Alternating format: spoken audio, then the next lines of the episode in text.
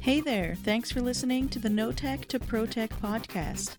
Every week, we're taking the intimidation out of technology so that you can be empowered to use the right tools the right way for your life, your business, and then to help others.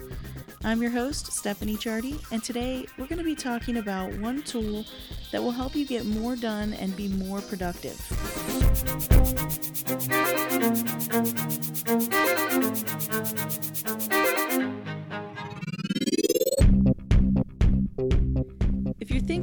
Answer to getting more done is not a digital tool, but it's to just add more on your plate and sleep less, you're wrong. That's not my answer.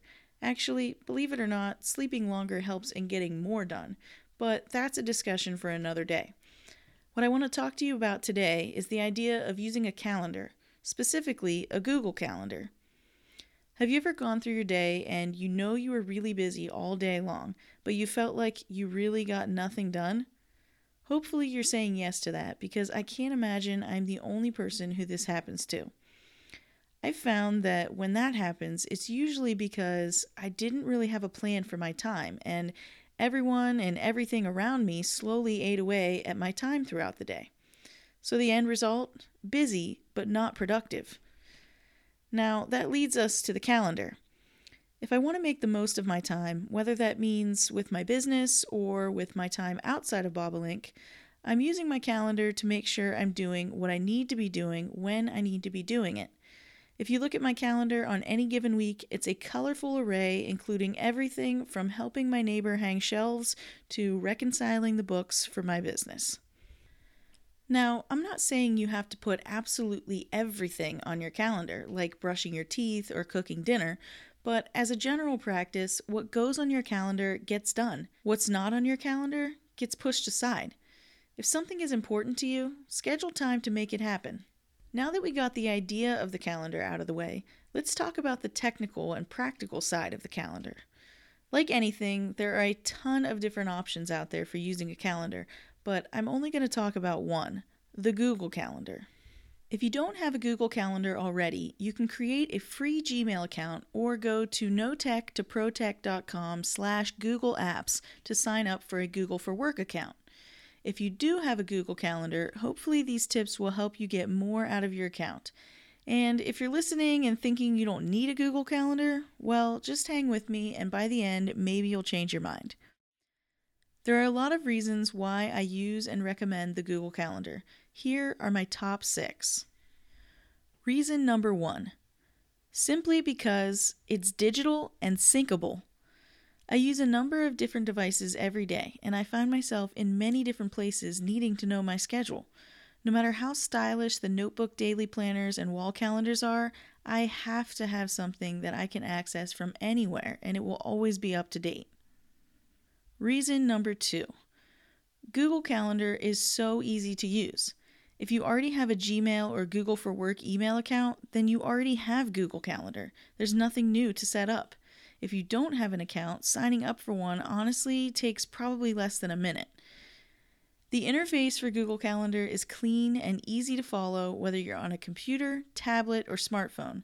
You have options to view your calendar in a way that makes sense to you, as an agenda, a week, or a month. And Google will walk you through adding events and make suggestions so you don't forget any details. All in all, Google Calendar is very user friendly and was simply designed to work well. Reason number three a Google Calendar is collaborative. That means that you can share it with whomever you need to in order to stay on top of your schedule. So, whether you're sharing it with your spouse, your kids, your administrative assistant, other colleagues, teammates, organization members, or any other number of people, everyone involved will always have the most up to date version of what is on the schedule. Beyond using a shared calendar that everyone you allow has access to all the time, you can invite guests to any individual event you put on the calendar and it will automatically add that event to their own calendar. So, for example, if you have a meeting with someone, or maybe a lunch date, or even a get together with friends, all you have to do is put in their email address in the guest section and Google will add the event to their calendar with all of the details you already filled in. They will get a notification and have the option to RSVP with a yes or no for your event. Personally, I find this feature to be really handy. You only have to worry about putting the information in once. If anything on the event changes, everyone who is invited to the event automatically gets the updates. And Google's built in notifications will send you either an email or a pop up notification just before the event so everybody is right on track. Reason number four your Google Calendar has the ability to create recurring events.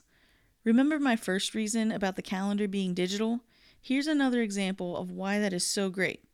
If you have something that happens over and over again, even if it's only once a year, you can set it up as a recurring event and you won't have to worry about having to add it to your calendar again.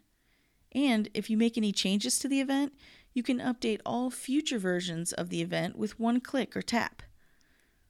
One example of how I use this for myself is for tasks I would rather not do and would otherwise push aside or forget about. You see, I'm a creative by heart, and the thing I dislike most about having a creative business is the accounting and bookwork and administrative tasks that I have to do. It's one of those necessary evils, so on the first Monday of every month, I have time blocked off on my calendar to do my monthly administrative tasks. Since these things happen every month, I just put it in as a recurring event, and next month it's already there waiting for me without even having to think about it. Reason number five your Google Calendar has built in functions for setting reminders and goals. Sometimes things don't actually need to be an event on your calendar, but you still need to remember them. Just the other day, I had a birthday party coming up, and I knew I had a meeting on the same end of town as the store I wanted to go to for the gift.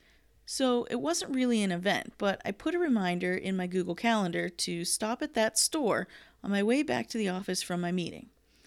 Just at the right time, like any other regular event, my Google Calendar popped up with a notification.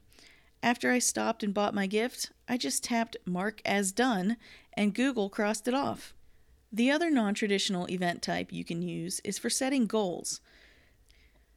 Based on your preferences, Google will automatically schedule time throughout your week for your goals that won't conflict with anything else on your schedule.